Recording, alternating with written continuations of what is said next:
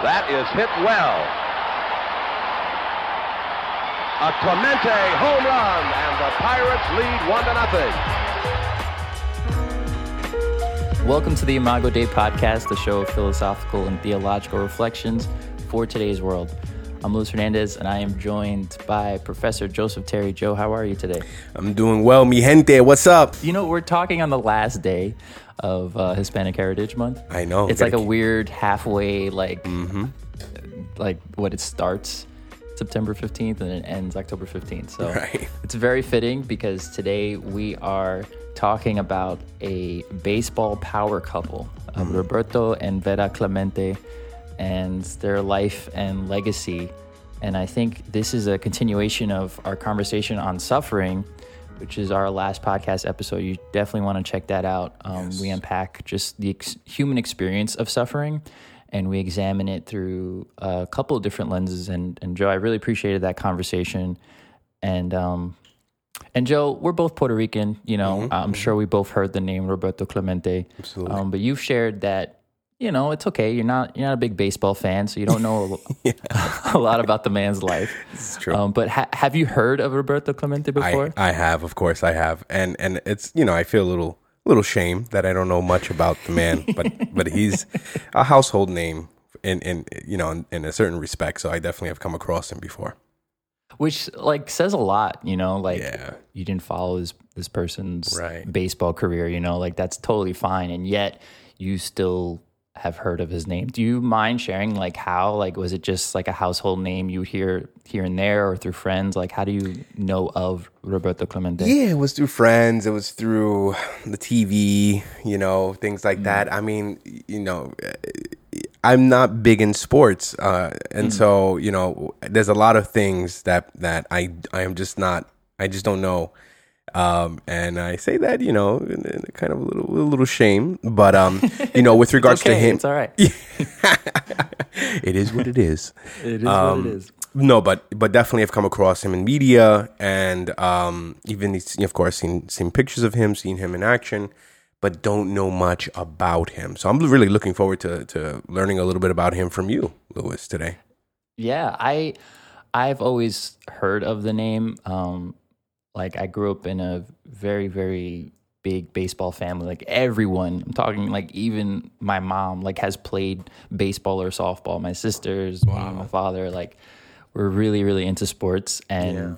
Clemente's career spans the 60s and the 70s, so I never really saw clips of him or, or watch yeah. him play, but I would just hear stories about Roberto Clemente. So in this episode, um, what I would like to do is kind of look at a couple of um, highlights and snapshots of not only his life but his his wife Vera Clemente, uh, her life as well, and some of the suffering that they experienced. Mm-hmm. And what I hope that we can unpack in this conversation, and, and what I hope the listener can take away from this conversation, is to look at some of the ways in which these two human beings persevered mm. um, through some to me looks like some very difficult suffering that they experienced in their lives and were able to just kind of step up in the midst of some very very difficult challenges. Right.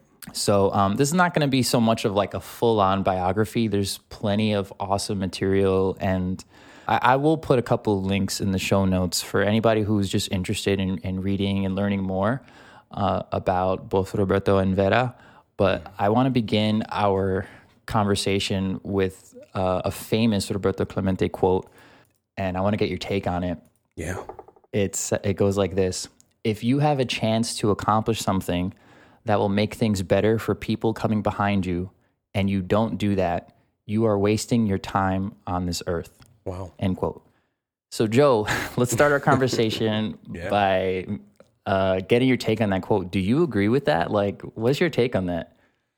I like it. I like it. I don't know if I agree, perhaps, with every um, sentiment that is implicit in that quote. Mm. Um, mm. But but I, I really like it because, of course, it's rooted in an altruistic perspective that we ought to, you know, reckon with the reality, with the fact that we are together. We are already caught up in the matrix of community, and mm. because of that, um, we, in one sense, should be mindful of the other, and to do so, uh, and to be mindful in such a way that that helps the other, that journeys with the other, that supports somehow the other, and I and I'm all for that. You know, with regards to, uh, therefore, one's life is. Uh, what does he say at the end of that quote? Empty or, or meaningless or, or just Uh, wasting. Wasting? says Yeah, if you don't do that, you are wasting your time on this earth. it's, it's like it sounds pretty harsh, but it's like I don't know. Yeah. It's like one of those bitter truth like pills to swallow. Yeah, yeah. I mean, you know, it, it reminds me. Of course, is some he's saying something different. Uh, Socrates, right? The the famous quote: um, "The unexamined life is a life that is not worth living for the human being." Right. So, like, um, so there's something similar there. I, you know, I, of course, I think what Roberto's doing there is just really stressing the importance of of a moral and ethical perspective that I, you know so he could be you know perhaps speaking hyperbolic here. And i like that. I, I i like what he's saying. I mean if, if we press it all the way down and get to the ontological maybe we may have some questions but um i think what he's saying is true and and i resonate with with that i do What were some of the like you mentioned like there was like some apprehension that you had when you first heard the quote. Do you mind like articulating that? What, what were you feeling? Yeah, um, you know, if if a person is not helping another person, it may be due to their own ignorance or their own, uh, you know, uh, malformation, uh, a poor education, something, some something, you know, their own trauma. Mm-hmm. And I don't want to mm-hmm. then say that that person's wasting their life, right? Mm-hmm. There- There's something intrinsically uh, good, and, and there's there's a there's a profound dignity and worth to every human being, even to those humans who who are standing in contradistinction to this idea that we should help others, right? Um, so I so that that's that was my only apprehension. Like I wouldn't want to to hold on to that as a kind of ontological claim concerning the nature of the human person, right? Um, But on the surface level, right, and and again, giving space for a potential uh, hyperbolic speech here that he's maybe you know just using a kind of rhetorical flourishing to to express the importance of this, I would be uh, in one hundred percent agreement with it. So that that's that was a bit of my uh, my holding back. Yeah. there. No, I, I agree with you. And, and I do think that um, when he said this, he had a great understanding of his platform as this baseball player, as a great baseball player. Right. And he was using some hyperbolic language. Yeah, I I don't know the so. full context of that quote, but it, I do I do think that he he was using hyperbolic language to to make a stronger statement uh, in hopes that it would have a, a positive impact. Yeah, yeah, and I, and I like that. I really do. Yeah, I think that's important.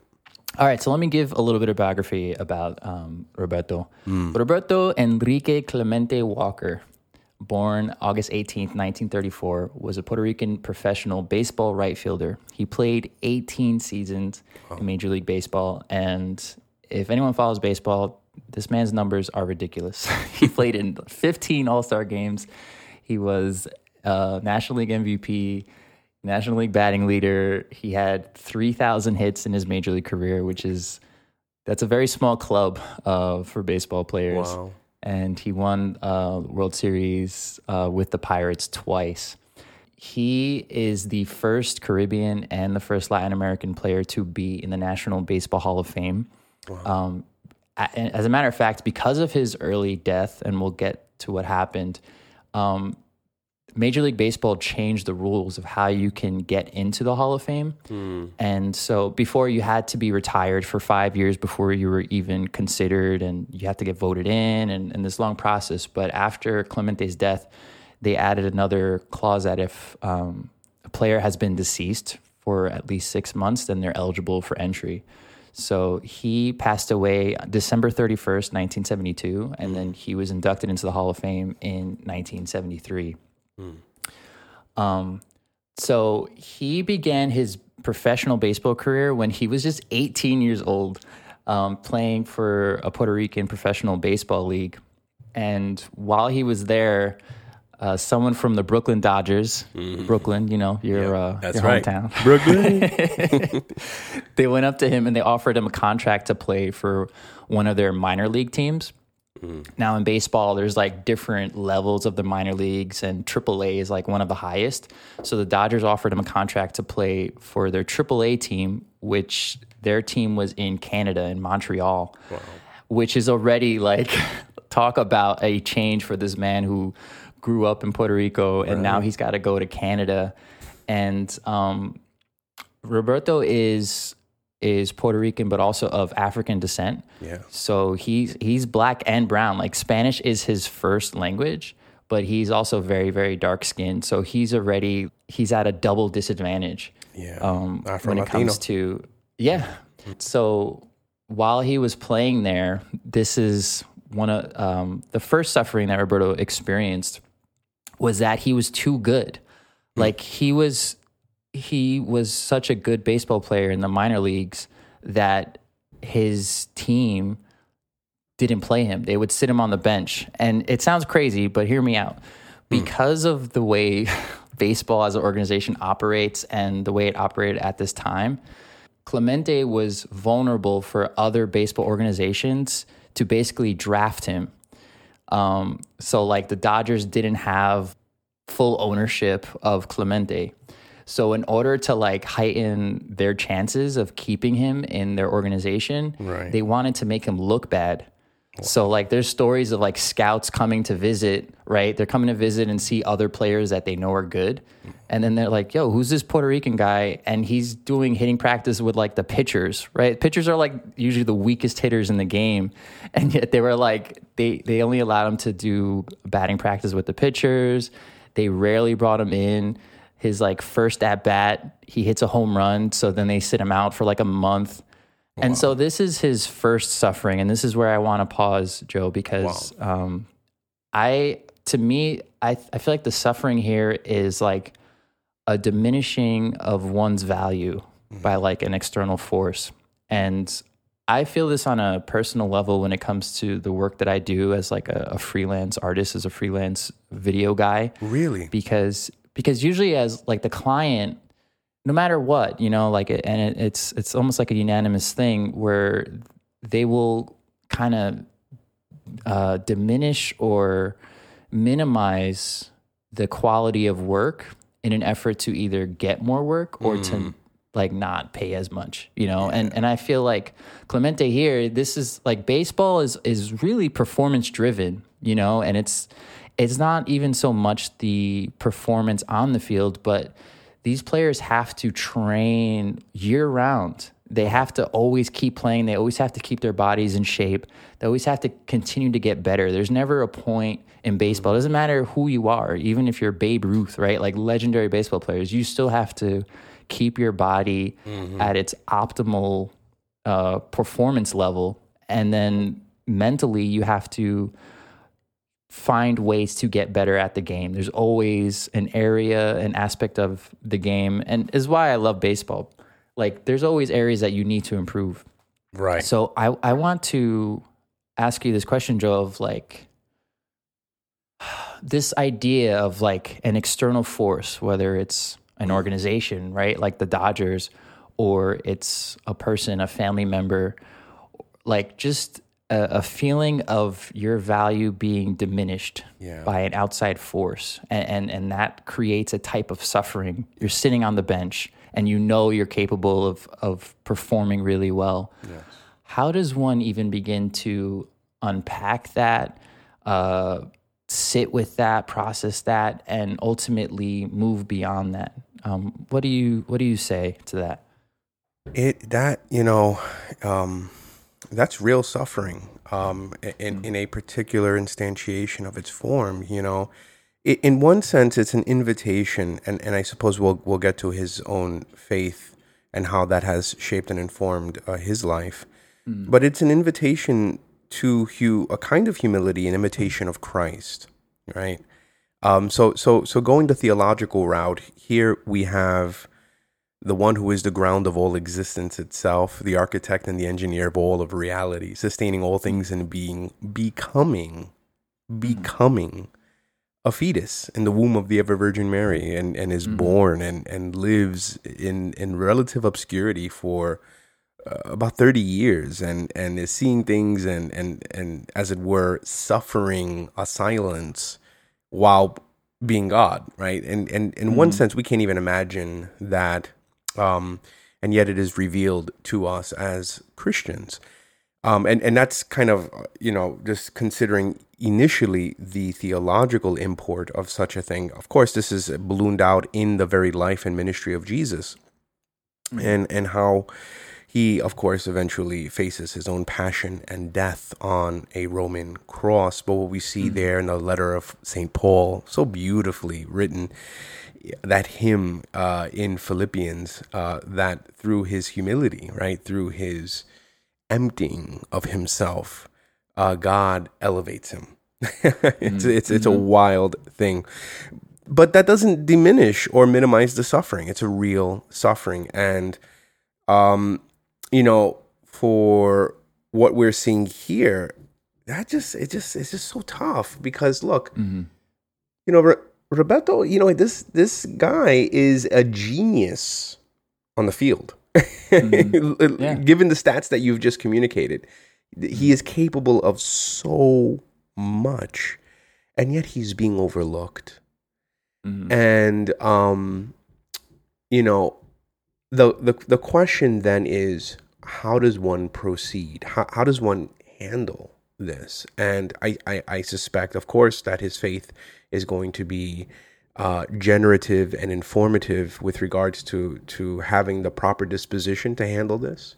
And there's a tension there, right? Because you don't want to just allow the abuse, as it were, if we can use that language, to continue to go indefinitely. But at the same time, uh, there is a a proper reckoning of the providence of the Father, the providence of God in these things, and allowing these pains and sufferings to, in fact, help us to grow in that, you know, Yeah. to, to cultivate certain virtues and whatnot. But but those are just so, some of my knee jerk reactions there to, to to to that level of suffering. Yeah, very, very well said. And it is worth mentioning that uh, Clemente um, was a devout cla- uh, Catholic, and you can you can just feel it in a lot of what he does and a lot of his words and stuff. And later on in his baseball career, um, there was a moment where he felt like he deserved an MVP title. Like his stats were just insane, and the award went to someone else that their stats weren't as good, and, and he felt passed over yet again. And Yeah. he said, um, he said uh, this quote, which I also find interesting. He says, uh, "If I would be happy, I would be a very bad ball player. With me, when I get mad, it puts energy in my body." Uh, he talks a lot about like when he feels like slighted or or um, Yeah. yeah, just passed over. That it it creates like this this anger. And I, honestly, I it's funny. I talk to my wife about this all the time. Of like, I feel like it's like a naturally Puerto Rican thing where you get like it's it's like more than a pettiness, but you just feel like an injustice, and it just gives you this boost of energy to just like like ah like I'm just gonna you know I'm gonna do better Yes. and it did um, drive him to do better. And going back to this moment where he's sitting on the bench in the minor leagues, you know, like when you're in a contract like that and, and you're dealing with a, a large baseball organization, you're right, Joe. Like there's there's a lot of limitations to what you can do. Yeah. And the way that story ends with um, Clemente is basically, I, I feel like it was a type of providence because a scout from the Pittsburgh Pirates visits and he understands what's happening because there was a moment where he he talks to one of the you know, one of the coaches of the team and he explicitly asks him about Clemente and the coach says so oh you mean him? Like you know like they were just kind of overplaying how much they were downplaying this guy. Yeah. and this scout goes on to say like i knew right then and there that the pittsburgh pirates like we're gonna get this guy. And so sure enough like the pirates they were a really bad team at the time. Mm. And so they had an earlier draft pick and right away they snatch up roberto clemente. And if you talk to any pittsburgh fan out there like they're going to tell you that Clemente was meant to be on that team. Like what he Mm. did to that team, to that organization, to that city. Wow. Like it just, it was meant to be, you know? And so I think going back to what you said, Clemente, he worked within his his limits, right? Like he this is what I can do. And he just he persevered. He was definitely angry, Yes. but instead of just tapping out, he he worked harder and I feel like God kind of stepped in and like helped the scout see like listen, he's going to play for this team, you know? You know, and, Um, and, and Luis, you know, it, it's another example of I think what we've shared in in the the previous episode about using suffering, but here using Mm-hmm. suffering towards a, a constructive end. You know, he Mm-hmm. didn't just allow it to sit in the pit of his stomach and Mm-hmm. it becoming uh, kind of festering and self-destructive, but rather channeled it towards positive ends. He said, "Oh, I'll just I'll just use this uh, to hone my craft and to hone my skill," and continued uh, within the um, exigencies and the limits of of his particular contract and his situation. The cold climate. My man is from PR. Like, what's this? Yeah. you know the whole the whole nine and look at that as you as Yeah. you uh, identify providence you know So he he goes on to be a part of the Pittsburgh Pirates, and that was the only team Mm. that he played for um, his entire career. The Pirates would go on to retire his number immediately as soon as possible. wow Um, but uh, as we shift to his major league baseball career, one of his biggest challenges, especially at the very beginning, was the level of racism mm-hmm. that he experienced as an Afro Boricua. Mm-hmm. He, at the time, like the best way to kind of communicate baseball, especially since like television, broadcasting, and, and was nowhere near where it's at today. And, and mm-hmm. radio is still kind of, you know, it's it, it has its limits. So the newspaper was the go-to source for baseball news and stuff. And the newspapers were just really cruel to Roberto. They would, you know, English is his second language, so he has a very, very thick Spanish accent. And what they would do is like, they would kind of treat him almost like like an inhuman, like animal. You know, like they would write out what he's saying in English phonetically.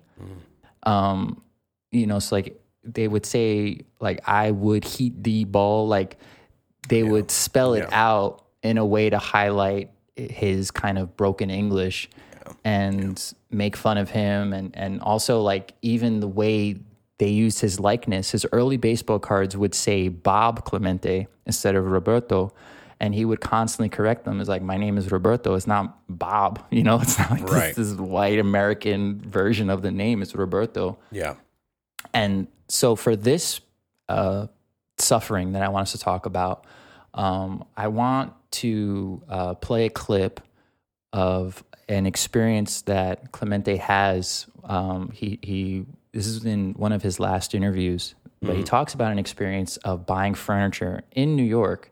Um, and the racism he experienced. So I, I want us to listen to it and then let's have a discussion about uh, a new kind of suffering that Clemente was facing when it came to just being this baseball player, but also the fact that he's a baseball player in America. And so he's experiencing this deep level racism that he'd never experienced before.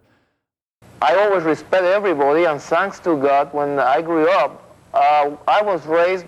Uh, I was I was raised, and when I, my mother and father never told me to hate anyone, or they never told me to dislike anybody because of race or color. We never talk about that. Uh, the matter of fact, I, I started listening to this stuff when I came to this state.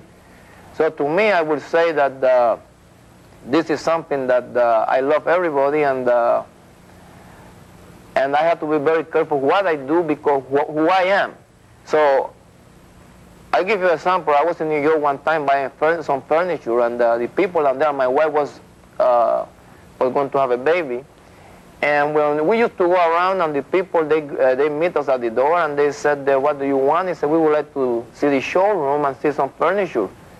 And they said, "Well, let's wait for a little bit, and uh, we're going to send somebody to the last floor to see what we have." So they said that uh, they have one floor of furniture. And uh, so they took us to a real, real uh, place where they they they show the, the furniture that was in the showroom wasn't the furniture that they were showing up upstairs. And I said, we would like to see the furniture downstairs that was in the showroom. And they said, well, you don't have enough money to buy that. and I said, how do you know that I don't have enough money? He said, well, but that's very expensive. I said, I would like to see it because I have the right to see it as a human being, as a public that buy from you. So finally they show it to us. And I remember I just uh, uh, had some money. Uh, uh, we was going to Europe, and I had some money on my on my on my wallet. I have five thousand dollars in my wallet, which I took the the whole amount of money. I said, "Do you think this one can buy it?" so they want to know who I was and uh, all this stuff. And uh, I, when they found who I was, so they said, "We have seven stores, seven sto- seven sto- seven floors full of furniture, and we're going to show it to you. And don't worry about it." And you know, you was, we thought that you was like another Puerto Rican. And right away I just got mad. I said, look, your business is to sell to anybody. I don't care if I'm Puerto Rican or I'm Jewish or I'm whatever you want to call me. But you see, this is what it really get me mad.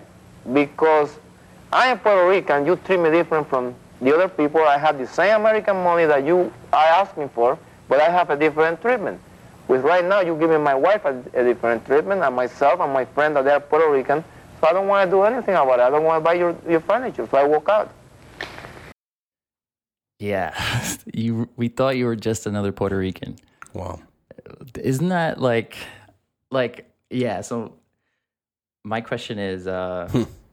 how can one not punch someone else in the face? Yeah. like, you know, like how do you keep your cool like that in the face of because this is a different kind of suffering you know? This is Oh, not on an individual performance level. This is something that goes much deeper. Yeah. it's it's like systemic. It's Mm-hmm. it's got a long history in humanity. It's it's it's racism you know? Like this is a I would say arguably a, a more intense suffering because it's experienced on on a deep collective level um what are what's your take hearing this story and and what do you have to say about this level of suffering Listen, man, the temptation to slap the taste out of that guy's mouth is real. um, because racism is real, you know, systemic Yeah. Mm-hmm. racism is real, and xenophobia is real. And at the heart of all of these things is a profound denial of the dignity and the worth of the person that is before you. Mm. Um, and I'm just, I just love uh, how he held them accountable. I think that was Mm. classy, and how he would just, he just left. You know, he bounced. He said, you know, I'm going to take my business somewhere else, and showed Mm-hmm. them, listen, I could have purchased this and whatever else you had here, uh, but this is your loss. You know, very classy move. Um, but I loved how he spoke about his family and how he was raised to love, to love.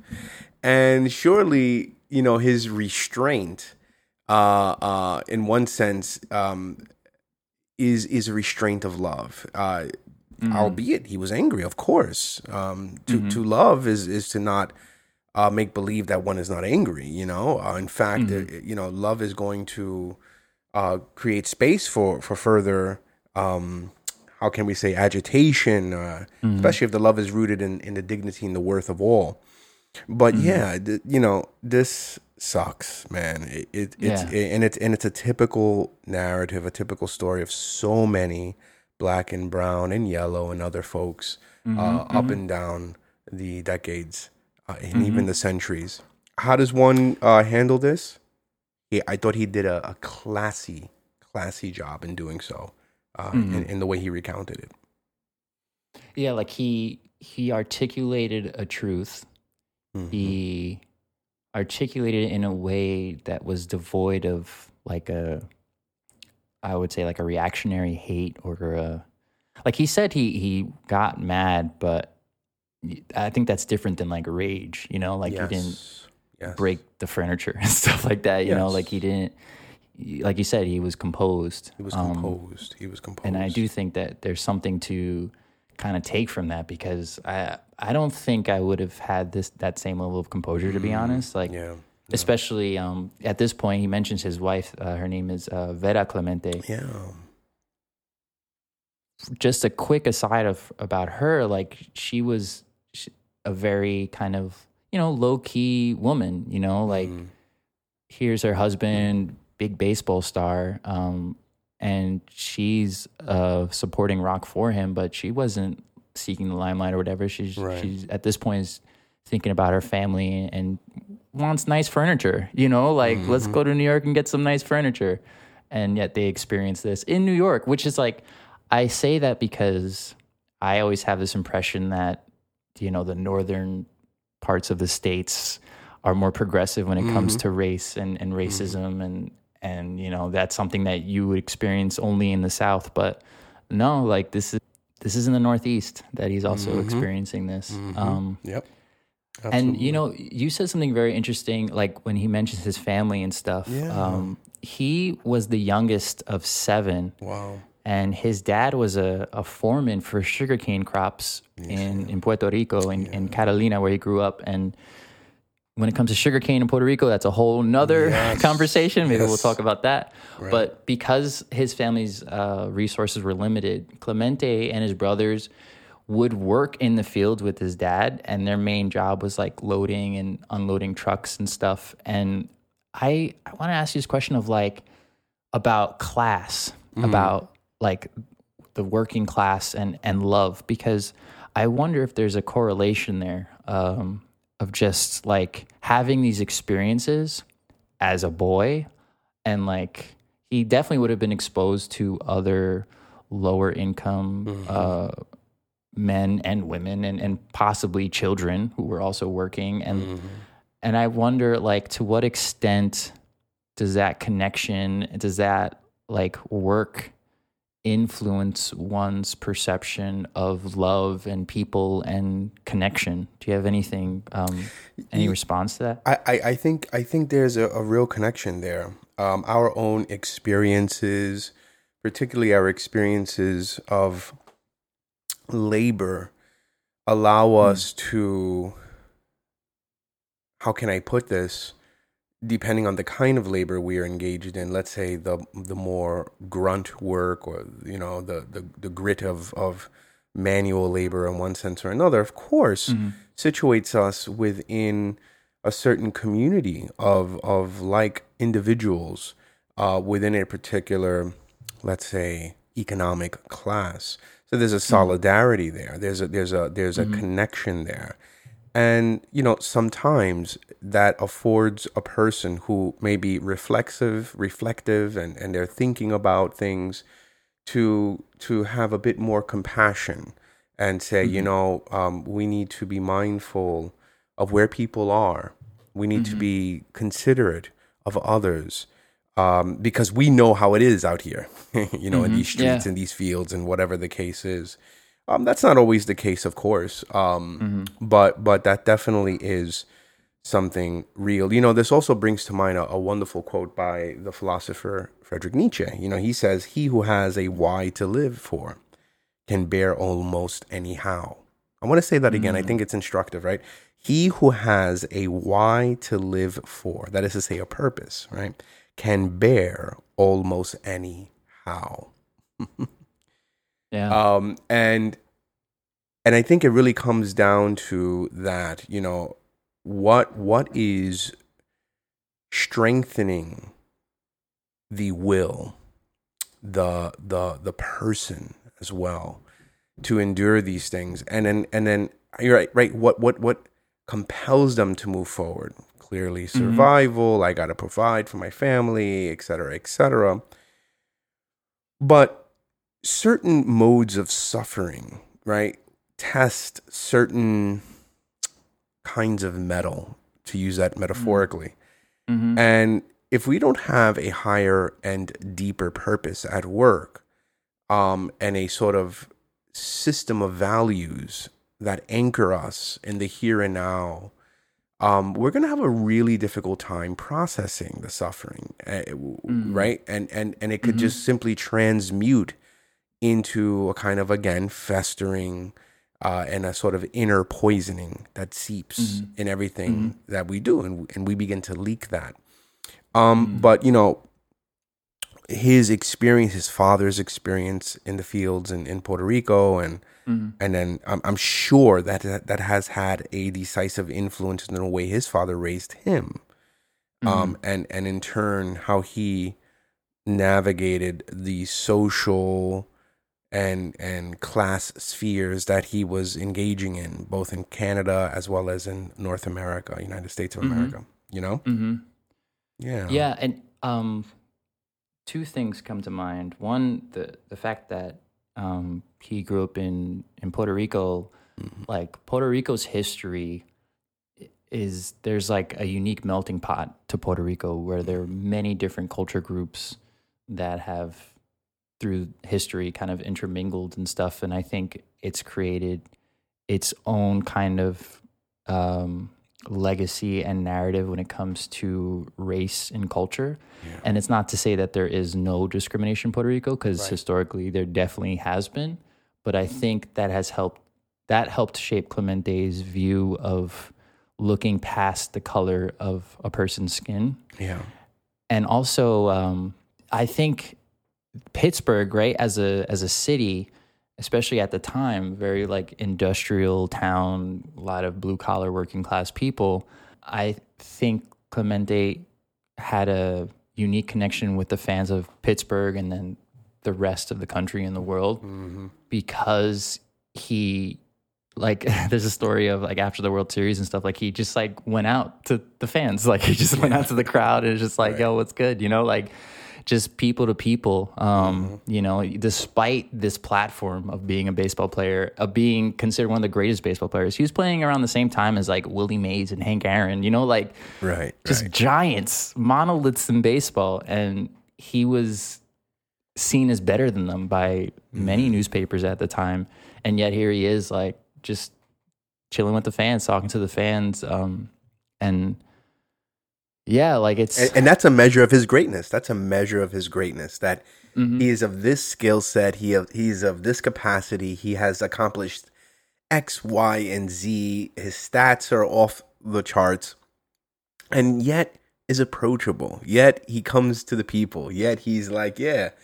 Let, what's up? You know, let's chill. Let's, you know, I want to, yeah. I, I want to embrace you. You know, that, that's awesome. That's awesome. You know, I, I, Yeah. I, I love that.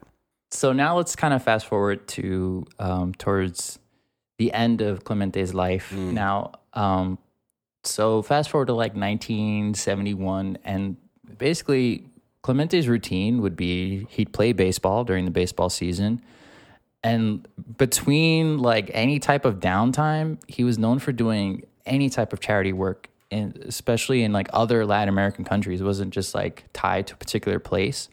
And during the off season, he would also he would just go back to Puerto Rico and play baseball there and and manage one of the teams there.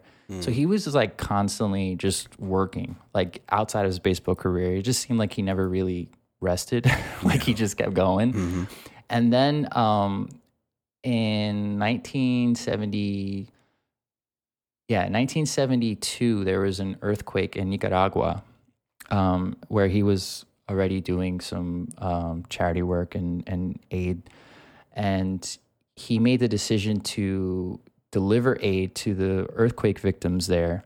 And even like this decision, um, I I learned like why he made this decision. It was because his organization was sending aid there um, before, and the aid was not getting to the people Mm-hmm. because of the politics and whatever situation was going on in Nicaragua at the time. Like it was basically just getting taken by like a paramilitary group, basically. Right. And so Clemente said, "Hey, if I go in person, like they're not gonna they're not gonna do that. You know, like he's got too much of a name. Like it would be scandalous. Like he- he would make sure if he's there in person that the aid gets delivered to the victims of this earthquake. And sadly, the plane that he was in, it crashed shortly after takeoff, and and he died at the young age of 38 on December 31st, 1972. And it just like the immediate shock to his immediate family, to his friends, um, one of his fellow baseball players, like, and this this story like breaks my heart because like I I I don't know something about it resonates. Like immediately, like everyone was at Clemente's funeral except for this one uh, player, and he, um, his name is Manny San Sanguillen. Um, he was Panamanian, and he didn't attend Roberto's memorial service because he chose to dive into the waters where Clemente's plane had crashed into shark infested waters to try to recover the body. Like that's how traumatic of an experience it this moment had on on many many people. Um, and so it was a really sad moment. And this is a, a unique type of suffering that um, I want to turn now to Vera Clemente. And this is a unique type of suffering that she's now experiencing because here's this woman who her husband is a living legend at this point, right? And Yes. she's raising her family. Life is going uh, well, and and now her husband's gone, and now she's got to raise three children, and now she's also got to like make a decision as to what to do. You know, um, I want to pause here because, like, a part of me would understand if she decided to like, I'm just gonna I'm just gonna do me. You know, like I'm just gonna leave. I'll, I'll raise the kids or whatever, and I'm just going to be on my own kind of thing. You know, like to me that that seems like a very viable option in the face of such a traumatic experience. Yes. Um, and yet she decides to not do that. What she ends up doing is continuing Clemente's legacy in a way that almost like she creates her own legacy. Yes. So basically, uh, Clemente had this this concept of starting this place called uh, like Sports City in Carolina, where they both uh, grew up, and she made it happen. Like she carried it out. She she got the grants, the loans. She hosted an annual telethon, and she made the sports um, education facility that's actually responsible for some other like great Puerto Rican baseball players. Wow. like they came out of this facility. And she also started um, the roberto clemente foundation which um, to this day they hand out the roberto clemente award in baseball which is a very like big deal. Like it's a very prestigious award that goes to someone who MLB puts it like this: they best exemplify the game of baseball, sportsmanship, community involvement, and the individual's contribution to the team. Wow! So it goes not only to just like a really good baseball player, but a really good baseball player who's also doing like really awesome stuff for charities off field. Um, and she kept that going. Like sh- she was known for. Um, there's a story um, in 2017. Uh, she presented the award, and then right after she went to, I think it was like at Houston, um, and this was around the time that like Houston was hit really badly with those um, natural disasters around that time, and she went and was like part of doing like charity work like right after right after doing like presenting the award and stuff. And she was known for for just continuing charity work and just yeah and just like doing a lot of um, community service up until her her death in um, in 2019 mm. it's like she just she just kept it going. She kept the the spirit and the philosophy that her husband made famous. And i i find it absolutely mind-boggling because she was married to this man for eight years. She mm. experienced this intense trauma of losing her husband and, and being put in a very difficult situation. Mm. And then for the rest of her life she creates a legacy of humanitarian work and and just creating a, a positive impact on the world. Um, so, Joe, do you have any thoughts about Vera Clemente's suffering, her unique suffering, and, and also her perseverance? You know, when I hear about what she has done, it it it puts a smile on my face because I think of love. You know, and I think of what love is. In this respect, we see how love always remembers the beloved. You know, love always remembers the beloved. And so carries forward the beloved's dreams and visions and the spirit of the beloved. Um, and laying down, as it were, a legacy, continuing the legacy of the beloved, right? And and uh, I'm, I, it sounds poetic. This is part of what uh, what I'm saying here is, of course, is that love knows no limits. It knows no bounds. Mm-hmm. What is ta- mm-hmm. what is death? Love mm-hmm. scoffs mm-hmm. at death, and while precisely through love there is a real suffering, she yet has this capacity as love to to continue the work and to allow that work to flourish in new and dynamic ways even in the absence of the beloved and so I, I think that's a beautiful thing look eight years of marriage um, and like all marriages the highs the lows and all of that and yet mm. she moves forward taking mm. her own uh, uh, vows seriously taking her own memories of her beloved seriously and bringing that to others in her works of charity. We call it works of charity for a reason. And while I can engage in altruistic uh, exercises and, and, and, and, and sort of philanthropic work, it becomes real philanthropy, right? Real love mm. of humanity as well, mm. uh, in other words, or real charity, real love when it is sustained by a real love. Mm. And and so as I think about this, you know, and I hear these this the story, and and it, of course it brings to mind other stories. I I just I'm just amazed by the relationship between love and suffering. Mm. Um and and and there's a lot there that can be explored, right? Because the suffering, her suffering, and I, of course, I don't know her personally. I'm not inside her mind or her heart, mm. but I, I can, you know, based on these things, we, we can, we can assume that, and based on our own experience, that mm. her suffering is particularly acute, precisely because she loved him, right? Precisely mm. because she loved him. But again, what does this mean? Suffering is suffering by virtue of love, right? The more the love, the greater the potential for suffering. And sure, sure, in one sense, absolutely. But it doesn't stop there. She has a mm-hmm. value system. She has her own uh, uh, system, her own principles, whatever it may be, that mm-hmm. has allowed her to move forward in this mm-hmm. work. And maybe as she's doing this, she is, of course, in mind. She's probably mindful, I guess. I'm continuing the legacy of my husband, but this is maybe also offering for her some kind of solace, some mm-hmm. kind of, you know, some kind of respite for her mm-hmm. own emotional and psychological uh, affliction.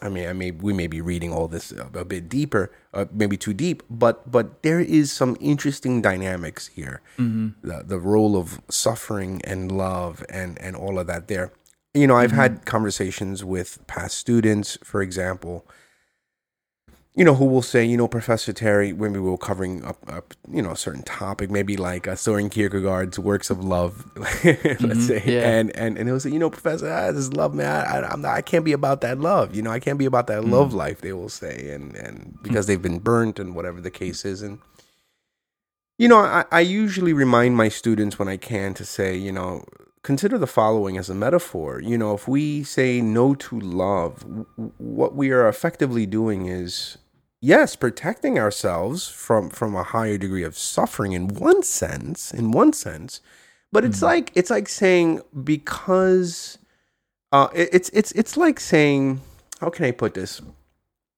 Closing yourself off in a prison. It's like I'm not hmm. going to engage with others. I'm not going to have any interaction, real encounter with others. I'm just going to stay behind these bars and I am safe from mm. others. Sure, you're mm-hmm. safe, but now you're imprisoned. Mm. Love always has the element of risk in it. If it's real love, there's real mm. risk. Mm-hmm. And mm-hmm. that's inescapable.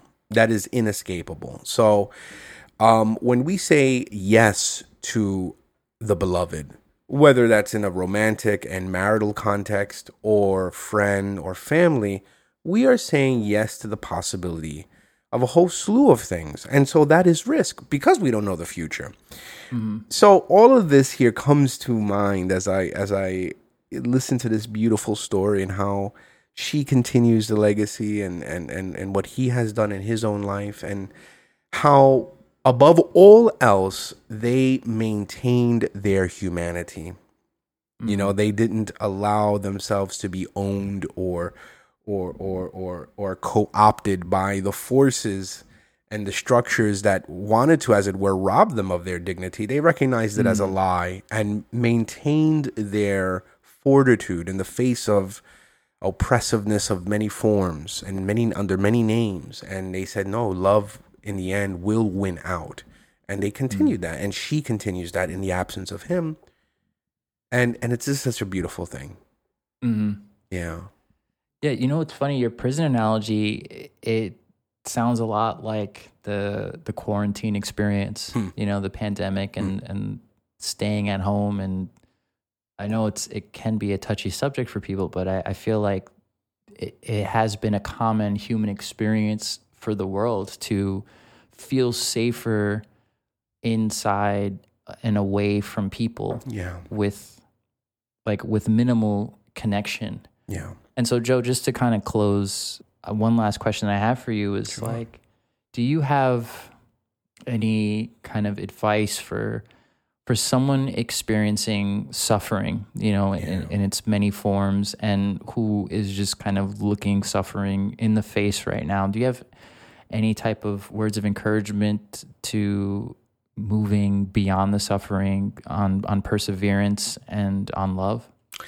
Yeah, go back to Roberto, go back to his wife, go back to uh, consider people like this who are living out what Nietzsche, in a sense, said. He who lives, he who has a why to live for can bear almost anyhow. So think about ways in which you can use your suffering, use your difficulties as as a platform to go forward and deeper into the things that you would want easier said than done, of course, but I think mm-hmm. this is a, a good practical step forward. Think about mm-hmm. how you could um, just use it rather than rather than remaining under its suffering tutelage.